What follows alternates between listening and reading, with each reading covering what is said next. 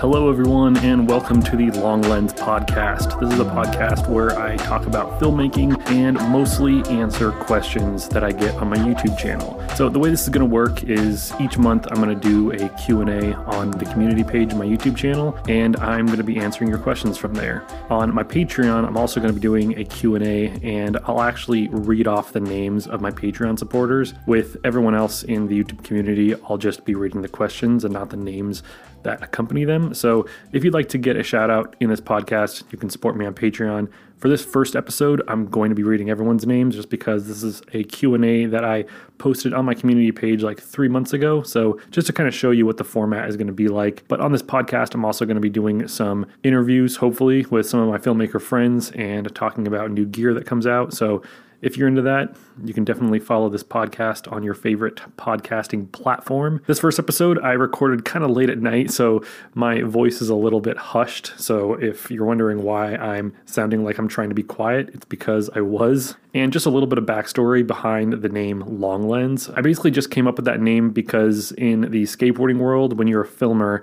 and you're filming a trick without a fisheye lens, we call that filming long lens. Since I rarely use a fisheye anymore, and since most filmmakers don't, I just thought that name fit pretty adequately. So here's the first episode of the Long Lens podcast, and I hope you enjoy.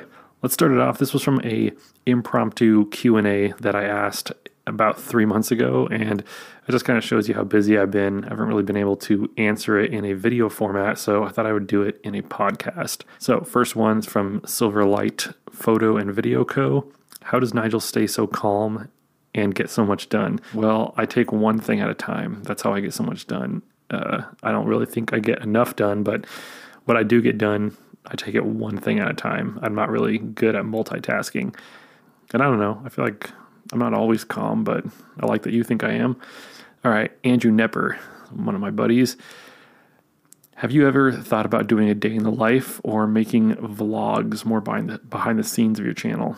Uh, I thought about doing that, but I'm just not a very good vlogger, and doing behind the scenes would be really cool if somebody else was doing it. But I don't think that I have the time to, you know, do an entire behind the scenes or vlog type channel like Gene Potato Jet. I don't know how he does that. That's just way too much work. Aaron Brown asked, What is your favorite thing about YouTube, and what is one thing you wish you could change about the platform? Keep up the great content. Thanks, Aaron. Well, I think one thing, my favorite thing about YouTube is just the freedom that you have. You can basically make whatever you want, and you're not, you know, having to, you know, like please a client. Uh, thing I don't like about YouTube is that you kind of have to play the game, and I really don't like playing the whole YouTube game where making the cheesy thumbnails and you know the clickbaity titles. That part of YouTube I really don't like. I wish good videos would just get pushed to the right people better. Manuel Conde says, just got my G85, love it, awesome. How do you set it up properly for photography and video? Uh, I did a whole video on that. Hopefully, you can find it. Uh, it should be titled like how to set up your G85 for cinematic video or something like that.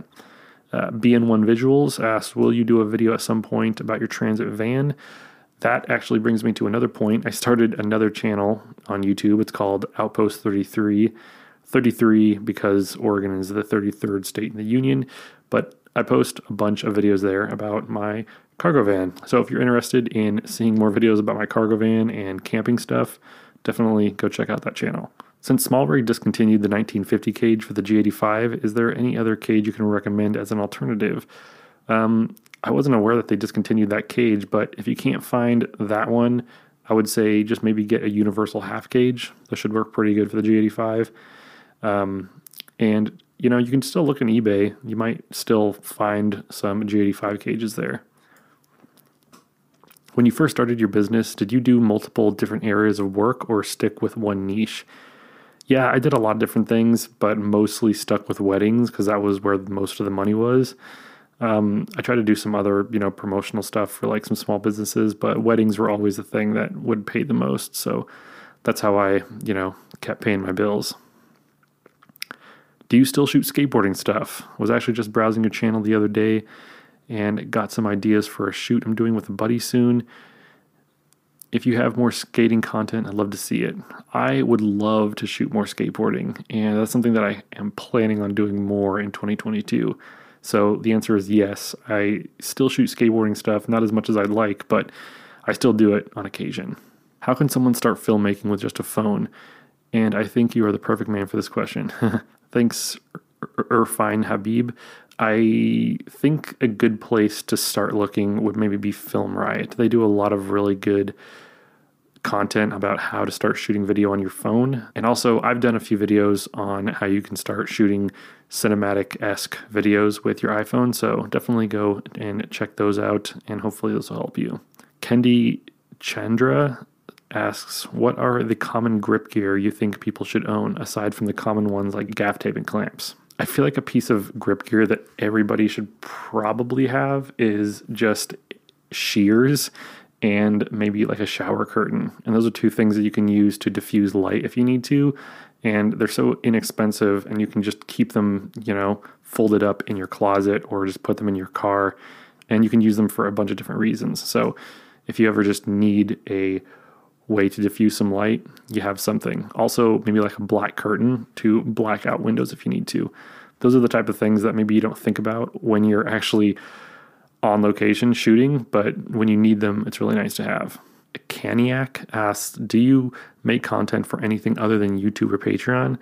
Can you give a timeline of your filmmaking journey from beginning to present? Uh, that would take a long time to do the entire filmmaking journey from beginning to where I am right now. But yeah, I just make videos for YouTube and I do the occasional freelance gig, but I'm trying to get away from that because I kind of just want to focus a little bit more just on YouTube. So yeah, I make YouTube for my channel, my second van channel, and obviously for Patreon. And now I'm doing this podcast. But um, yeah, I started out filmmaking back in like 2006, and I've just been holding a camera ever since. So it just kind of snowballed into becoming a YouTuber. That's the long short of it. Aaron Drummond asked, Who, if anyone, inspired your style, from your hair to your cool, calm demeanor? I know skating is your passion, but do you have any icons that you look up to that affect how you present yourself today? Yeah, I look up to a lot of skate filmers just because I was really into skate filming when I was younger. So people like Ty Evans or or Jason Hernandez, those two guys' filmmaking styles is very unique, and so I've always tried to, you know, kind of emulate that a little bit in the way that I, you know, make my own videos. Um, as far as like how I dress and my demeanor, I think it's just uh, just how I was raised. I'm a pretty introverted person, and I just dress like a skateboarder because I am one. Who are some of your cinematic influences? In what way do they show in your work? Uh, I think I just answered that question. That was from TS3393.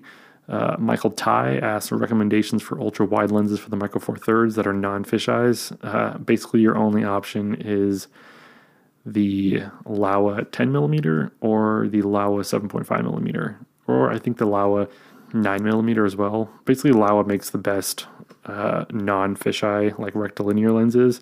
But you could also look into SLR Magic. They make an 8 millimeter, but it's pretty slow at f4. So, yeah, those are the only ones that come to mind uh, V Life, um, he's kind of asking why I titled my videos the way that I do, with like the you know cheapest equipment stuff, and he's also asking why I like Panasonic so much. Um, this was you know from three months ago, so they probably didn't know that I now shoot Olympus. But as far as the other question, um, the way that I title my videos is mostly just because you have to play that YouTube game, and sometimes putting cinematic or cheap or budget in your title can just help it get pushed to the right people.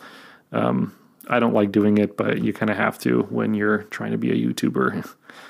Uh, Jonathan Pace, hey, my friend from Portugal, uh, he asks if you could own one single lens for the rest of your life, which one would it be?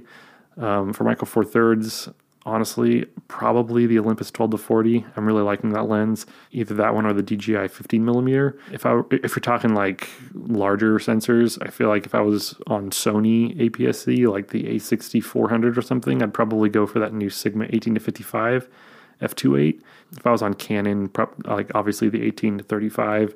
And full frame, I would just get whatever 24 to 70 uh, lens fit whatever camera I was using. So I just I really like the 24 to 70 type focal length now. Uh, it's just a really versatile one, and I think someone like Danny Gevirtz really proved the point that you can do a lot with a 24 to 70 lens. Jacob Medina he asks, "What's your current go-to setup for every day?" Uh, right now, I'm rocking the Olympus EM1 Mark II and the Olympus 12 to 40 f2.8 Pro, and I use a NiSi 1 8th and a 1 4th black mist filter and the NiSi uh, 2 to 5 stop variable ND. And what else? Uh, my Comica VM10 and the Comica VM20, which is what you're hearing me on right now. Those two mics are great. I use the Comica Boom XD Pro for my wireless audio. And yeah, I have a small rig top handle that I use. And when I need a monitor, I use the Ikan VL35, like small little EVF. I don't use a gimbal very much anymore just because the EM1 Mark II's image stabilization is so good. And uh, yeah, that's basically what I'm rocking every day. Uh, Storia Film Productions, what cameras do you own now? And are you a full time filmmaker or part time? Uh, right now, I just own the EM1 Mark II.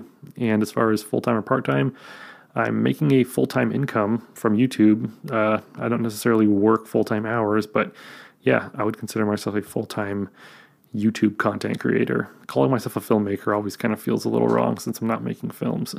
Paquinky V advice to a beginner filmmaker, business related. Uh, yeah, try to meet as many people as you possibly can that are in the industry because uh, they can. A lot of the times when people ask me if I can do a job and I can't, I always refer them to my friends. So if you have more friends that are filmmakers, you can get more business that way. Uh, ben Ferris says, Is there any cage you'd recommend for the G7 that's compact enough so it can fit in my camera bag? Uh, man, that's a hard one. Uh, I think Small Rig was the only one that made a form fitting cage for the G7. All the other cages are just way too big and bulky. So, yeah, I just look for the Small Rig one. It sucks, but they're really the only option for those older Panasonic cameras. Travis Rab Guitar says, growing YouTube into a business, yeah, I guess focus more on search than on anything else because when you're first starting out, you have to get people in the door, and search is really the only way that's going to happen. So, making videos that are going to pop up in people's feeds. And that's why I, again, title the videos that I do because most of my videos still come from search. So, if I just do like Olympus 12 to 40 review, it probably wouldn't get any views. But if I did best budget cinematic zoom lens for micro four thirds, that's going to get a lot more views. So you're going to have to play that game, even though it might be a little cringy. Favorite skate shoe? Same shoe for filmmaking? That's a good question. I feel like no one ever talks about what shoes they wear when they're filmmaking. But uh, yeah, I wear Vans a lot, Vans Pro with a pop cushion in it. Um, and I also really like New Balance Numeric skate shoes. And yeah, I wear skate shoes no matter what I'm doing, unless I'm hiking or something like that, obviously. But for just, yeah, everyday wearing, I wear skate shoes. Uh, when I'm running, I use like Hoka's or something. Gil B. What is the best budget lights? Uh, there are a lot of really good budget lights. I think right now, the Aputure Amaran 60Ds, those are the best as far as like COB lights. 170 bucks. Those things are awesome, and I'm really liking what Aputure is doing with like their budget friendly lights. Best budget mic for skateboarding under 100 bucks. Comica VM10 all day, all day. I love that mic. How do you get started on YouTube? Um, I got started making skate videos, and then I got into trying to make money filming skateboarding. Realized that did not really work out, so I started doing other stuff and that's how i got into actually you know like filmmaking and not just making skate videos. Uh, those last two questions were from evil cat fpv and pixel city art. Holland cloak media asks which films have inspired you to create? I like a lot of wes anderson films just because i feel like he does something different than what everyone else does. He doesn't just blow everything out with like super fast lenses and a huge format camera. He actually focuses on the story a lot and really creative camera movement. I can like it's it's not necessarily Wes Anderson. I know it's Robert Yeoman, but I feel like they work really well together, and the way that they tell stories is really is actually really cool. Martin Zulu, how old are you, and how is the filmmaking business now?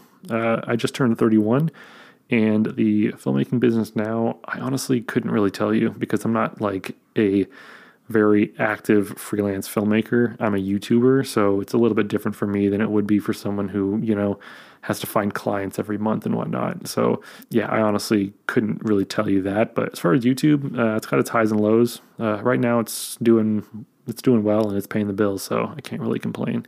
Uh, Michael DeFranco did you ever consider going to film school? Uh, I actually I did consider doing that, but I got an internship with a production company slash YouTube channel back when I was, you know, thinking about going to college, and it just made a lot more sense to me to go and learn by doing something as opposed to paying someone to teach me something that probably could be learned if I just went out and did it anyways. So that's not to say that film school is irrelevant, but I just think that you really have to like, you know, be willing to teach it to yourself and go out and grind and learn the hard way.